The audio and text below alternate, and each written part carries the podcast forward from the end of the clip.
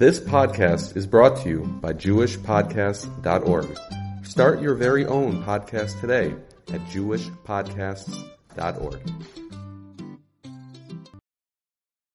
Let's start. Parshas Devarim, everyone. Perak Aleph Pasuk Yud Gimel. The pasuk says, "Havu lechem anoshim, chachamim, unevonim, viduim l'shivtechem." Make for yourselves, bring for yourselves men that are wise, understanding. Yuduim l'shivtechem means known to your shvatim. In other words, everybody knows who they are. Ba'asimim barashechem, and I'm going to put those people in charge. Those are going to be the people who are in charge of you, who are going to be the judges, officially doing whatever you need to do. Now, what we obviously need to know is what exactly was Moshe Rabbeinu looking for? What were these attributes that he said this is the attribute of a judge that's proper?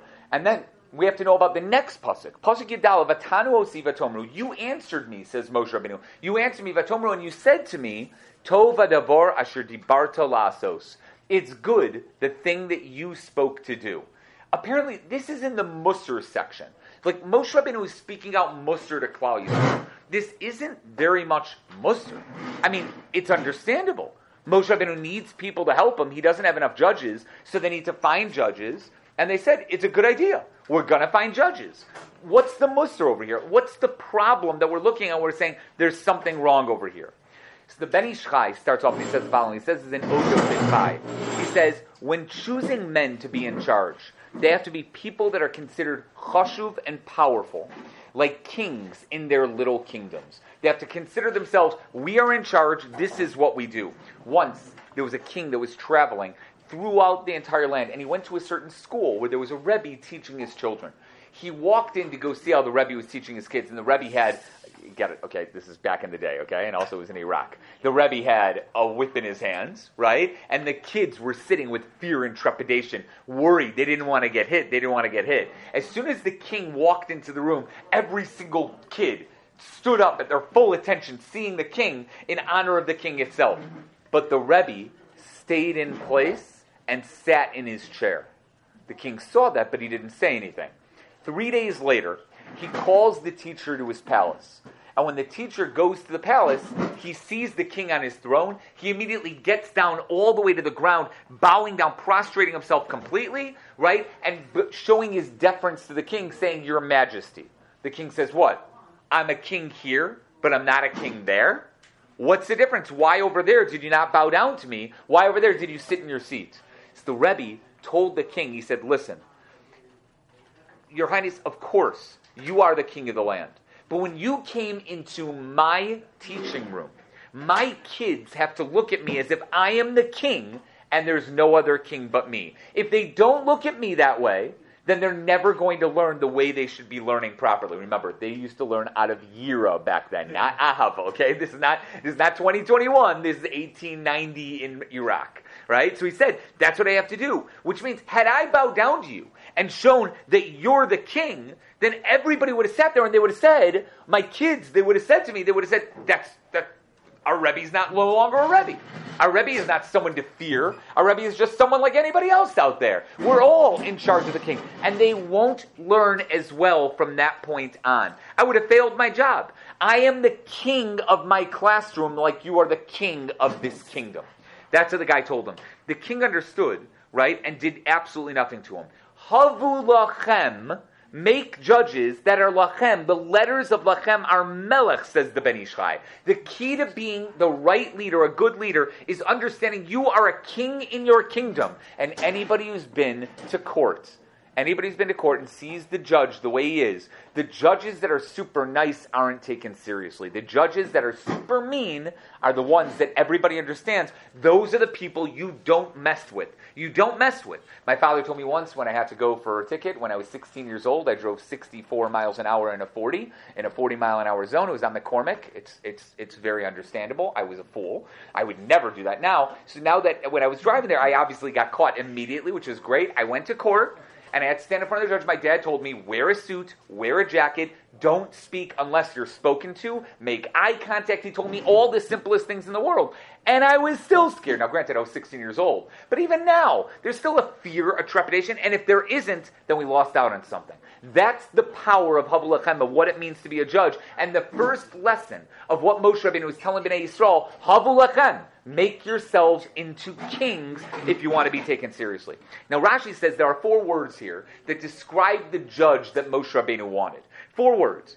First, he used the word anoshim.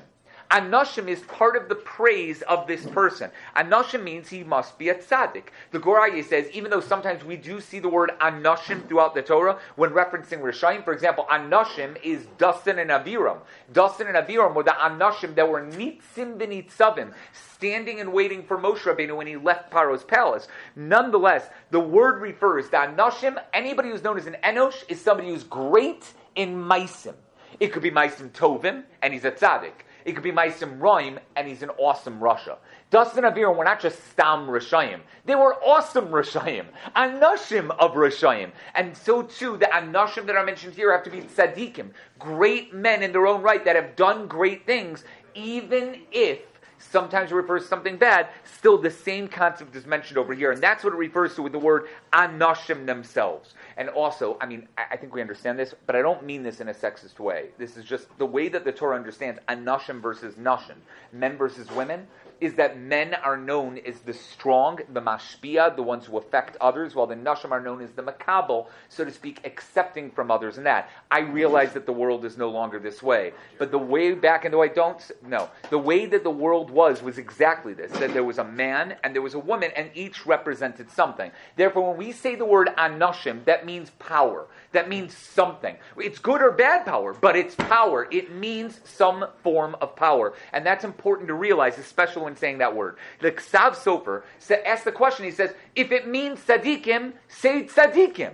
Why say the word anashim if it means tzaddikim, especially if anashim could mean the other way? Why say the word anashim instead of the word tzaddikim themselves? He says, a leader must be someone, there's the Ksav Sofer, the Chassam Sofer's son, who does something for no other reason other than that's the right thing to do. A man is called, as we just said, a mashpia, while a woman is a mushpa. The leader must therefore be a man, so to speak, who's able to be mashpia upon others and cannot be affected. I mean, it's one thing to be a tzaddik. Women can be tzaddikim as well, tzaddikos, right? You can have that. You have the concept of a woman being a tzaddikis. But that's not what we're looking for. We're looking for an enosh, a man who's a tzaddik who won't take no for an answer, who will not be influenced, who won't be taken aback, and won't be emotionally charged either. Whether or not a woman can do that nowadays, we clearly see that Devorah was an Avia, and Devorah was a shofetis of Klal Yisrael. We see that the concept exists. There's Ramosha, whether or not to appoint judges, and obviously that's a halachic issue that goes inside that goes in to be able to say what happens when you have a woman who does, who can do the job properly. What do you have? That's not what this is talking about. It's talking about, in general, the concept, the conceptual ideas of a nashim versus nashim, a mashpia versus a mushba. That's the concept. We're looking for a nashim, not just a tzaddik, because that could be anyone who could be influenced by others, especially a tzaddik, who sometimes is a very big, a humble person who no longer does everything that they need to do. Now, that's the first one. That's a nashim. Chachamim. The chachamim means ksufim. Now we don't know what that word means. Rashi used that word ksufim. The Taz, the Gur Aryeh, and the Chassam Sofer means nichsafa v'kam kol nafshi. They're desired by all. Everyone likes them. They're well liked by everybody. If you go up to them and be, oh my, that guy, I love that guy. That's also one thing he has to be powerful. The next thing he has to be is he has to be well liked. Well liked. People have to know him and want to be around that guy. Meaning, they don't stutter when they speak. They don't speak too long. They don't speak too short. They speak the right amount of time and know what they're supposed to do. They do things in the right way. The Sitzach this means he's too embarrassed to do something wrong. He's of the ilk that if he would do something wrong, he'd be like, oh, Vay, that doesn't befit me. That doesn't look that way. I do this all the time with kids in high school, or if a guy's not wearing tzitzis, I just look at him and just like, a tzaddik like you isn't wearing tzitzis? W- what does that mean? Like all tzaddikim have to wear tzitzis. How could you not be wearing tzitzis? It's, it's a difference. If you call them a rasha, right? Which I do by base guys. That's the difference. You see, that's the difference between them, right? Then it's already like, all right, I'm a rasha, and a rasha doesn't wear tzitzis. But a high school kid, right? They don't get it yet, so you can't call them a rasha. They don't get that point. What they get is, I'm a tzaddik, and a tzaddik has to wear tzitzis. So a tzaddik should be wearing tzitzis. What am I thinking? What was I doing?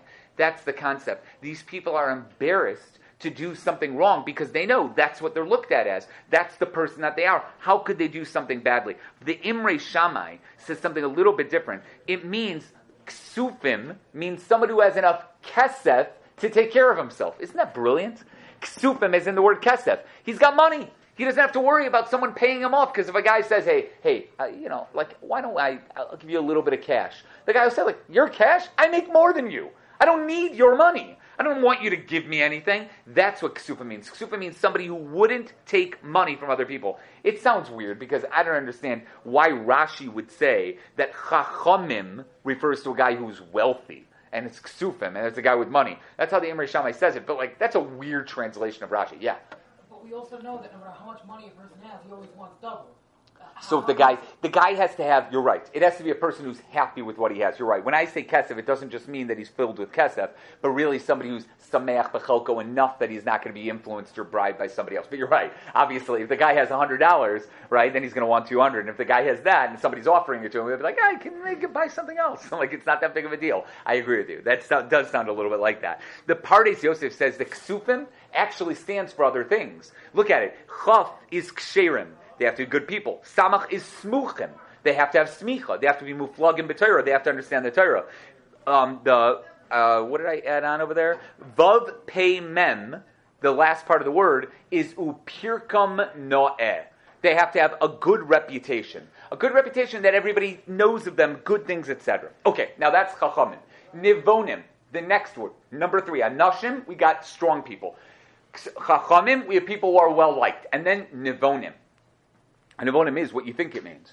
Mevinim davar mitok davar. They understand things, but not just they understand things. They understand how to take something and go into something else. My favorite thing to do, my favorite thing to do, I know I'm evil for this, okay? Okay? I love figuring out the person that my wife is talking about. I totally understand it's Lashon Hara, and it's why my wife will barely tell me anything about her day anymore. Okay? And that was not done maliciously. It happens to be that I love trying to figure it out. Oh, you were talking about that person. And sometimes it happens three years down the line. I will have, I don't know how God made me, but He made me with a compartment all the way in back that is Sherlock Holmes esque only when it comes to Lashon Hara. Only, only. And I am so good at it where I will keep this in the back of my head. And when something comes up that has anything to do with it, at some point, I will look back at my wife and say, I figured it out. She has no idea what I'm talking about. But I will roll back the conversation to what happened, and that's what it is. Mevinin davar mitoch davar is this in a good way.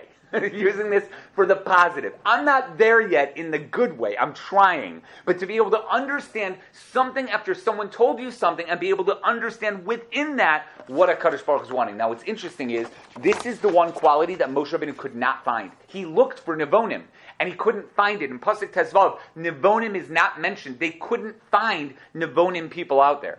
Rashi then quotes from Rabbi Yossi in the Medrash the difference between Chacham and Nivonim. A chacham is like a wealthy money changer. A wealthy money changer, if somebody brings him something, then he does his deal, he figures everything out, and he does the change, and he does that. But when nobody brings him anything, he just sits and twiddles his thumb. He doesn't care. He doesn't need the money, so he just sits around and does whatever it is. Hopefully, he learns a little Mishnayos. But that's what he does. When he's wealthy, he doesn't care about anything else that's going on. But a navon is a poor man who's a shulchani. If people are bringing him money, he'll do deals with them. And if nobody's bringing him money, he'll go out to the shuk to look for more people to deal with because he needs the business. That's what a navon is. A navon is somebody who, if you tell him something and he wants to figure it out, he'll figure it out. And if you don't tell him something, he'll go out of his way to figure it out. He'll look it up, he'll find something, he'll do other stuff to be able to figure out what he needs to know. The Me'am Loez is saying that, that, that's the exact same thing. He's saying the same thing. That a Navon is a person who's willing to look anything up. He hears something, he's like, you know what? I'd like to see how do earthquakes work. I'm going to go look up earthquakes. Used to be in the Encyclopedia Britannica, and now it's like just go online and figure out something and try to understand which one is telling the truth. You figure out which one is there, right? Because not Wikipedia. That I can guarantee you. You got to check the sources and go from there. That's the concept behind what he is. The Od Yosef Chai and the Ben Ish Chai brings up another story about the Maharshdam. The Maharshdam was an old. He wrote a Shiloh Chuvas about five, four, 500, 450 years ago, and he wrote the following: Two men came in to apostle witnesses of a certain kedushin. A man and a woman got married. There were two Adim to the wedding, right? And there were two Adim that came along and said, Those Adim are puzzle. And since those Adim are puzzle, the man and woman are not legally married. They're not halachically married. Therefore, that was that. How did they puzzle him? They said that they had eaten, those Adim of the Kiddushin had eaten shkatzim v'ramashim.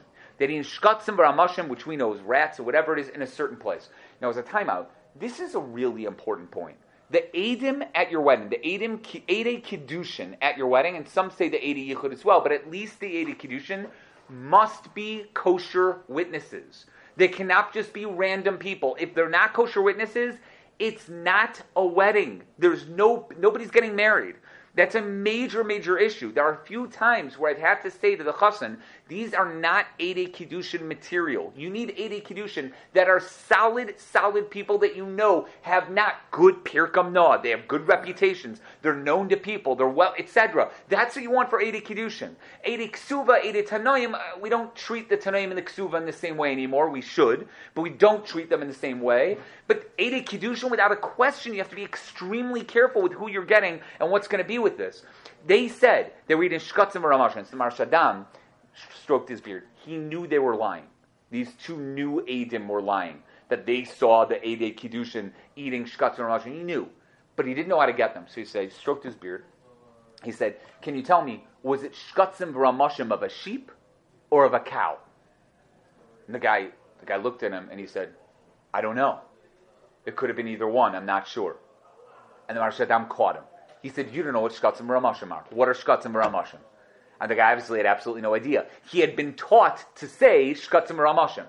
But he didn't know what Shkatzim Ramashim are. He just said, just say this to the Maharshdam, he'll pass and that's that. See, the Maharshdam, with his brilliance, was able to figure out what to say to knock the guy out and not to scare the guy away either. So we found the guy. I'm sure, you know, the end of the story we don't know, but probably he killed everyone, everyone involved. That's what I hope maybe not, because it was only 450 years ago.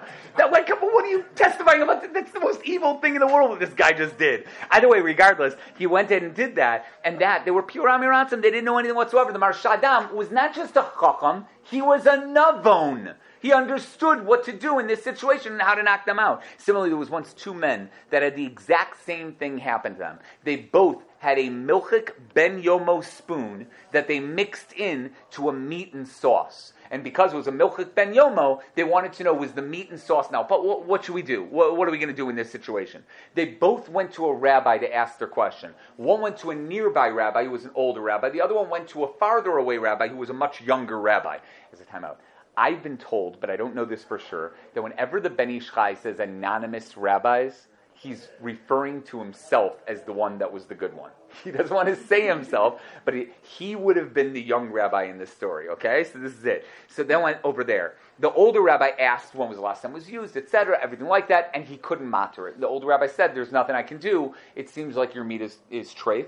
So he took the meat and he threw it out, and that's that. But the younger rabbi took a look at it and he looked at the spoon itself. He saw the spoon. He asked how much grams of milk and this and whatever it is had been used before, how much this and whatever and the other. And he figured out that it could only been used since Shabbos. So even though it was a ben yomo, it had only been used once since then. It was overnight, etc. He was able to figure out a way to be able to matter up the spoon. Okay, so he came back and the guy knew it was the exact same case as him. So like he went all the way out there and came back. He's going to have to trape up everything anyway. And the guy told him, no, the younger rabbi koshered it for me. And he said, how do you know? You knew that that younger rabbi was better than the older rabbi that's here? And he said, no, I didn't think that at all. I knew that the older rabbi didn't have the energy to look around and find a way to matter it. So it was going to be the easy answer, and he wasn't going to go all the way through the younger rabbi had a lot of energy and he's been well known to get involved in every case and bring himself up. He would even walk to my house if he needed to in order to matter it up. And I knew that. So I went to him to get him to say whatever I needed to get so that he would go into everything and he found a heter based on the idea behind it. It's it's that's the difference. The difference is the chacham. There's no question the older rabbi was a chacham, and in normal situations that would have been fine. But in certain situations, you need a navon, and the navon is the person who goes into it deeply and figures out everything that could possibly be done in that case. That's the idea behind it. Now, there is an itziv on this that says something a little bit different about all the qualities here, a chacham and a navon, etc. There is an itziv. The Abarbanel also refers to others here, but we're going to skip it over here. Yeduim l'shiftechem, known by their shvatim. What does that mean? Someone that's known by the shevet. So the decision is going to be based on who they think should be in charge. Moshe Rabbeinu looks up at them and says, "Hey guys, you make the decision who's known by you to be a good judge, who can be a good person, and you guys decide, and we're going to go from there. That's what we want to do over here.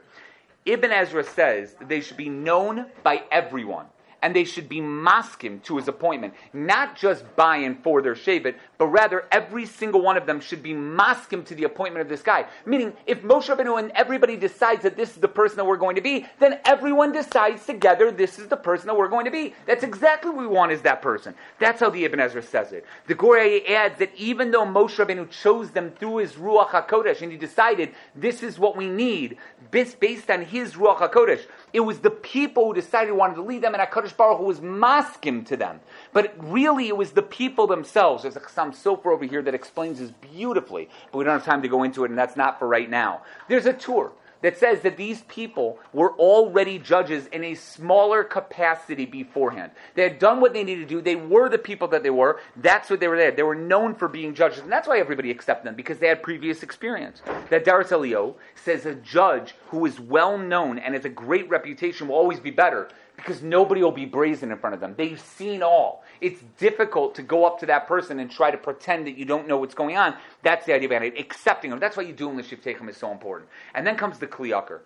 He goes through and he says, Barashechem, etc., that it's going to be something. Localized judges know what they're doing based on the people surrounding them. And that's definitely true, right? I know people in Chicago. I don't necessarily know people in New York for me to become a judge of somebody in New York might not be the best thing because I understand how people in Chicago think. I have no idea how people in New York think. And therefore, why, how could I be a proper judge based on what they're doing? It's not that I know them, the actual people that I'm ju- judging. I, it's not like I'm being influenced by that, but rather I understand where they're coming from and how they act and what they do, etc. That's the idea behind it. There's another Nitziv over here, someone who's a Yirei Hashem who Ruach Habrius is Nochemenu. There's a Tam Bidas, a lesson that should be learned over here. That when offered, someone's offered a shidduch or a prospective partnership in business, the best thing to do is find out if those people are well liked by their peers. You want to get into a shidduch with that person? Well, tell me, is the family a family that gets along with people, or is this a family that often gets into fights? That's something you should at least ask about. Find out about them. What things are they into and what things are they not into? That's an important thing to do. In a partnership, you want to get into a business partnership? Look, find out about the guy. Is this guy somebody that's worthy of going to a partnership? Is he somebody that everybody thinks is easygoing? Or is he somebody that's super difficult? And sometimes, even a super difficult person could be a good partner. But you have to do your research beforehand. Says Tamidas, that's what we're learning from right over here. The important thing is to know you do in Lishitechem to find out exactly what they is. If they have these qualities, anoshim, chachamim, nevonim, and yiduim l'shiftechem, if those four qualities are there, those people are going to be judges, and that's the right person to have over here.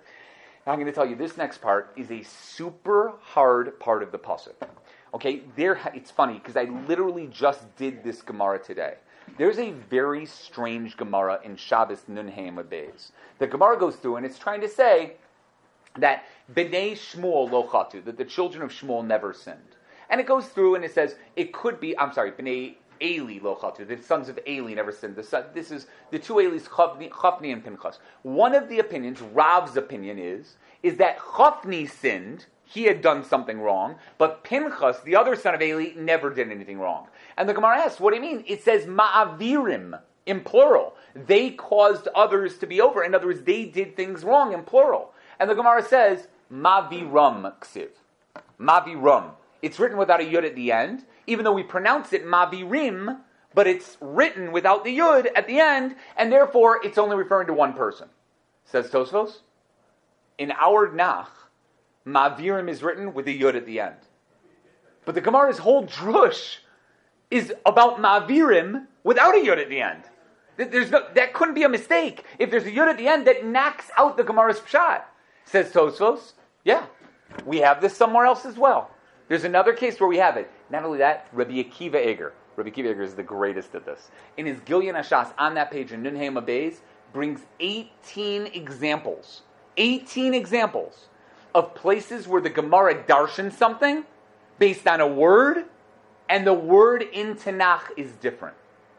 So as a timeout, I once went to one of my rebbeim, Reb Nussin Weiss, years ago. It was what, 1999 when I went to I went to my rebbe and I showed him this Gilyon HaShas, and I said, "Doesn't that prove that the Tanakh is completely off? Like we have 18 mistakes, not including Tosas, 20 mistakes, right throughout all of Shas, where the Gemara had a certain word and Tanakh didn't." And he said, "Look at every single one of those examples. Every single one of the examples, it's a Yud or a Vav or an Aleph. All letters that we all know." can be missing and don't change the structure of the word itself. He said that is an absolute proof that the Torah is unbelievable. That we have, the Torah that we've had is the same one from 2,000 years ago when the Mishnayos and Gemaras were made, because the only mistakes, literally the only mistakes you can find, are things that are so strange. Ma'aviram and ma'avirim. Right? And something like that, where it's a strange drush. As a side note, we might not hold like Rav. Rav's the one that says that Chafni is the one that sinned, but Pinchas didn't. We could hold that both of them didn't sin, or both of them did sin, and we automatically don't have that drush itself. But that's how he answered it, and he looked at it that way, and it's 100% true. We are so careful with how we write all of Tanakh, and we go through with Misor, uh, the, the Minchas Shai, and all the different Misorati types of what. And yes, there are times where you'll see and you'll be like, what? This doesn't make any sense because of this and that and the other. And that's okay, because literally it's one in a million literally one in a million. And when you have one in a million, then you're okay. You're okay. Because even though we expect everything to be perfect, we know things aren't perfect. And if the one thing that's not perfect is a yud or a vav or an aleph, which doesn't change, then that's something that to me, right, now that I, I, I sat there and I, I, I learned that it's taken me a while to fully understand it, but it's there. And why do I bring that up? This pasuk, Rashi, the Rabbeinu Bechaya, and the Baal HaTurim say the word Va'asimim barashechem. I will put them in charge. Va'asimim is missing a yud. And you can darshan it instead of asimim, you darshan it as ashma. Ashama means guilt. That there's guilt. Why? Because if a judge doesn't do his job, the guilt is on his shoulders, it's his fault. He should be the one to do everything. He's got to be the one that does everything. And if he doesn't, it's his fault. We put it on him. He is the one that's guilty. Moshe Rabbeinu was telling the leaders, a good leader takes the guilt for himself. The Medrash Rabbah in Parak Aleph Halacha Yud says, the mushal to a snake. The tail says to the head, why do you get to lead? I want to lead. So the head says to the tail, go ahead, you lead. So the tail brings the snake into a fire and it gets burned. The tail leads it into thorns and it gets cut. The tail leads it into a pit, and the snake falls into the pit. We understand it's not the snake's tail that's at fault. It's the head for agreeing for the tail to be in charge. Judges should be in charge. The Roshim should be in charge. No one else should be in charge. The Ashma is on the head to know what to do, not on the tail for taking the lead when the head allows it to do so. That's the guilt, and that's where it is.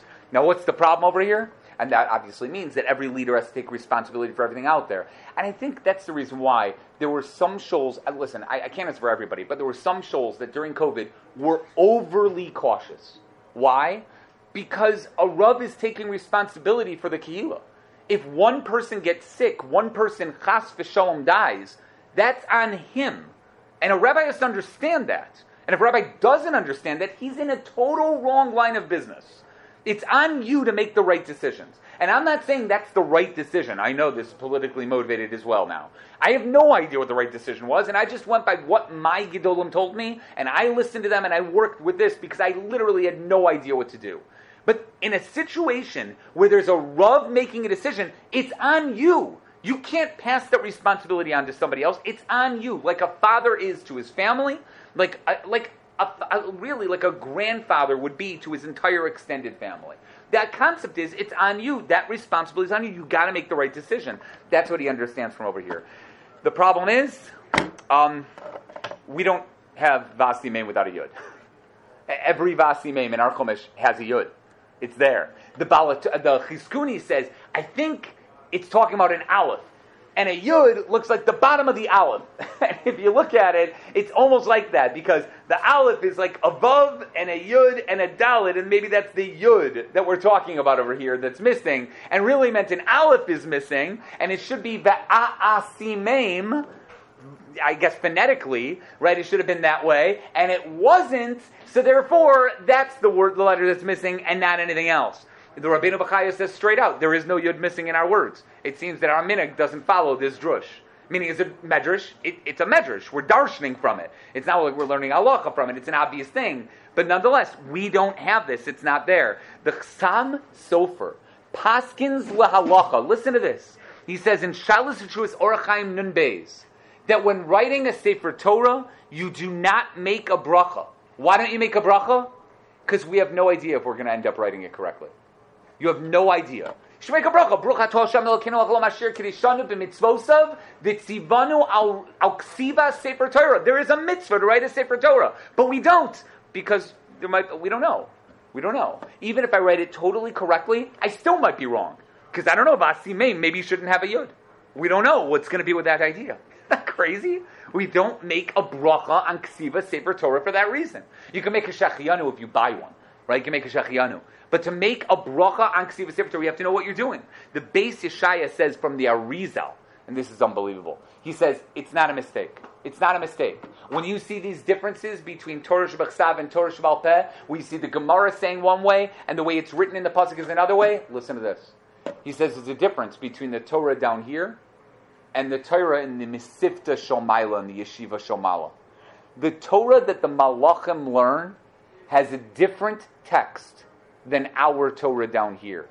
It's the same Torah, but it might be written a little bit differently in order for them to make the drusha that we have. So when you see a drush in the Gemara that doesn't exist in our Chumash, that's because they were zocha to see the Torah above, and they're darshaning based on the Torah of the Malachim, not based on our Torah. You can't get a halacha from that because you can't paskin la halacha on the Torah of the Malachim because lo bashamayim he.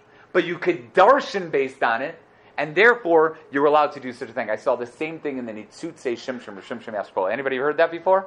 The Torah Shomaila is going to be a little bit different from ours, from the Torah Shomata. It's an amazing idea. It's a crazy idea, but it's an absolute amazing idea. That's how the Beis Yeshaya says it. Now, there are other ways of learning up this word. There's an Ohr HaChaim HaKadosh and the Netziv. The Netziv is all over the place in this pasuk, not saying like anybody else when it comes to that, as well as the Ksav Kabbalah. But I'm going to end. How much time do I have? I have no, it's okay. Rashi says implied in pasuk Yudalid is a bit of Musar. It sounds like the people are just being Masa and Moshe Rabbeinu. He said, Moshe Rabbeinu, we understand. This is what you want, this is what we're going to do, etc., and everything like that. We're going to make judges, etc. But Moshe Rabbeinu looked back at them and said, guys, what are you thinking? Why wouldn't you want me to be your judge? Yes, it's hard for me. But as soon as I said, all right, guys, I'm going to make judges, and you guys are like, good idea, Moshe Rabbeinu, let's make judges. Your first reaction should have been, no, you're Moshe Rabbeinu. I want to learn from you. I don't want to learn from your students. I don't want to have somebody else judge me. The only person that I trust to be my judge is Moshe, not someone else. I don't want that. That should have been the first reaction. Can you imagine? Somebody's, I, I, I just, you know, somebody who really likes me, right? And I go to my, uh, those congregants that really like me, the one or two guys that really like me, and I say to them, all right, guys, I'm not going to do anything anymore. I'm putting, you know, I'm putting Paul in charge. You're going to be in charge from that point on, right? And you're going to do it from now on. The, now, if the guys say like, all right, that's fine, then I'm going to be like, whoa, wait a second. No fight? You're not going to put up a fight for me? You're not going to be like that? See, what I want everyone to say is, no way. We don't want Paul. He might be a great guy, right? But no, we don't want Paul. He's named after a Christian apostle. There's no way. We're not going to let that happen. Even more so, right? I lead, I led a whole nation. What do you Agreed, agreed, agreed. Badly. But nonetheless, that's not what we want. That's the first reaction that I'm looking for. I'd rather, I'd prefer something like that. That's the idea behind it. And it seems that they had an ulterior motive here. And the ulterior motive was they said, you know what? You're right, Moshe Rabbeinu. We can't bribe you. We can't convince you. And you know everything. Another judge, we might win the case. And that's what they're thinking. And that's totally evil. that's unbelievably evil. You can't do that. Says Rashi, that was the implied Moshe. Moshe Rabbeinu said to them, so I said I was going to make judges, and you were, go- you were like, good going, Moshe Rabbeinu, we agree. That's Musr. That was the Musr. He looked at them and he's like, you really think that's what I wanted? You think that's what I, wanted? A different reaction. I wanted something different. That's the idea behind it. Yelis Shachar says, Rashi says that Moshe Rabbeinu pained himself over them, and therefore said, How could you get rid of me so quickly? Where did Moshe Rabbeinu pain himself over them? I, I, I mean, I kind of think it's an obvious answer. Eh, 40 days up in Shemayim while doing the Sefer Torah and not eating and not drinking is pain. And I realize Moshe Rabbeinu was like a malach at that time. Don't think he did that without pain. There's no question he survived, and Hashem allowed him to survive, but he was starving for 40 days and 40 nights. Maybe he didn't feel it because he was on an unbelievable level, but that is still pain more than anything else. Maybe the pain was the fact that he was scared of the malachim the whole time, srafim and ofanim around him all the time. And also, a melus b'torah. It's not like Moshe Rabbeinu was chilling out with a Dunkin' Donuts coffee in one hand, you know, and like a babka on the other, chocolate babka on the other, like leaning back in his chair, you know what I'm saying? Like leaning back and just being like, what do you think of toast, those guys? It's not what he was doing. Moshe Rabbeinu was spending day and night learning with Klal Yisrael on such a level where he was mamish bitzar, mamish bitzar, where he was in pain, where he was sweating through, sweating through one cloak after the other, if not for the fact that couple cleaned everything and his clothes never got dirty or sweaty. He was sitting there just uh, in a sugya in that way. There's no question there was pain involved. And that mysterious nefesh, he assumed that they would appreciate that and would want him to continue as their Rebbe for that reason. There's a Tzror HaMor who says they wanted relatives to become their, their, their Dayanim, and that makes sense. And that's after Ramosha. Feinstein in Darash Moshe as well as Kol Ram says it was Yechidim that felt this way most of the people, the reason why they said yes is because they understood that Moshe Rabbeinu needed a break. And Moshe Rabbeinu would still be available for them. But the last thing they wanted was burnouts. They didn't want Moshe Rabbeinu to burn out and lose it completely. So the way Moshe Rabbeinu says, says is, is that they knew that what they were getting. They knew that this wouldn't be Moshe Rabbeinu, and they understood it.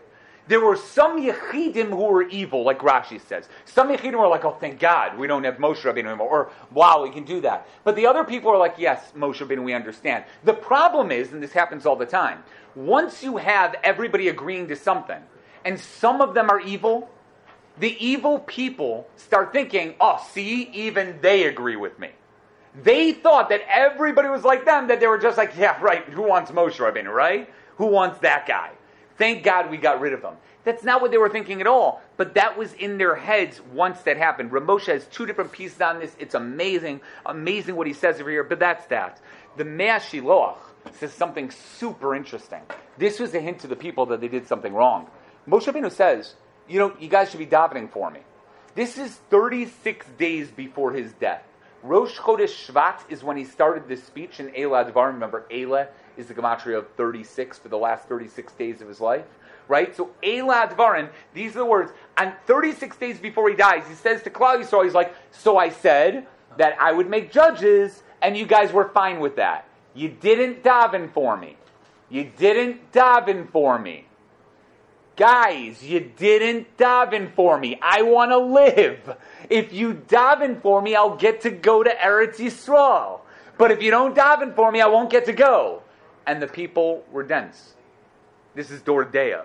And yet they were looking at Moshe Rabbeinu and was like, we got it. And they didn't get it. They didn't daven. Says the Mei HaShiloach, they totally missed the message. They were thinking locally, judges made a mistake, should have asked for Moshe Rabbeinu. Darn, our bad, Moshe. And Moshe really was hinting to, so daven now.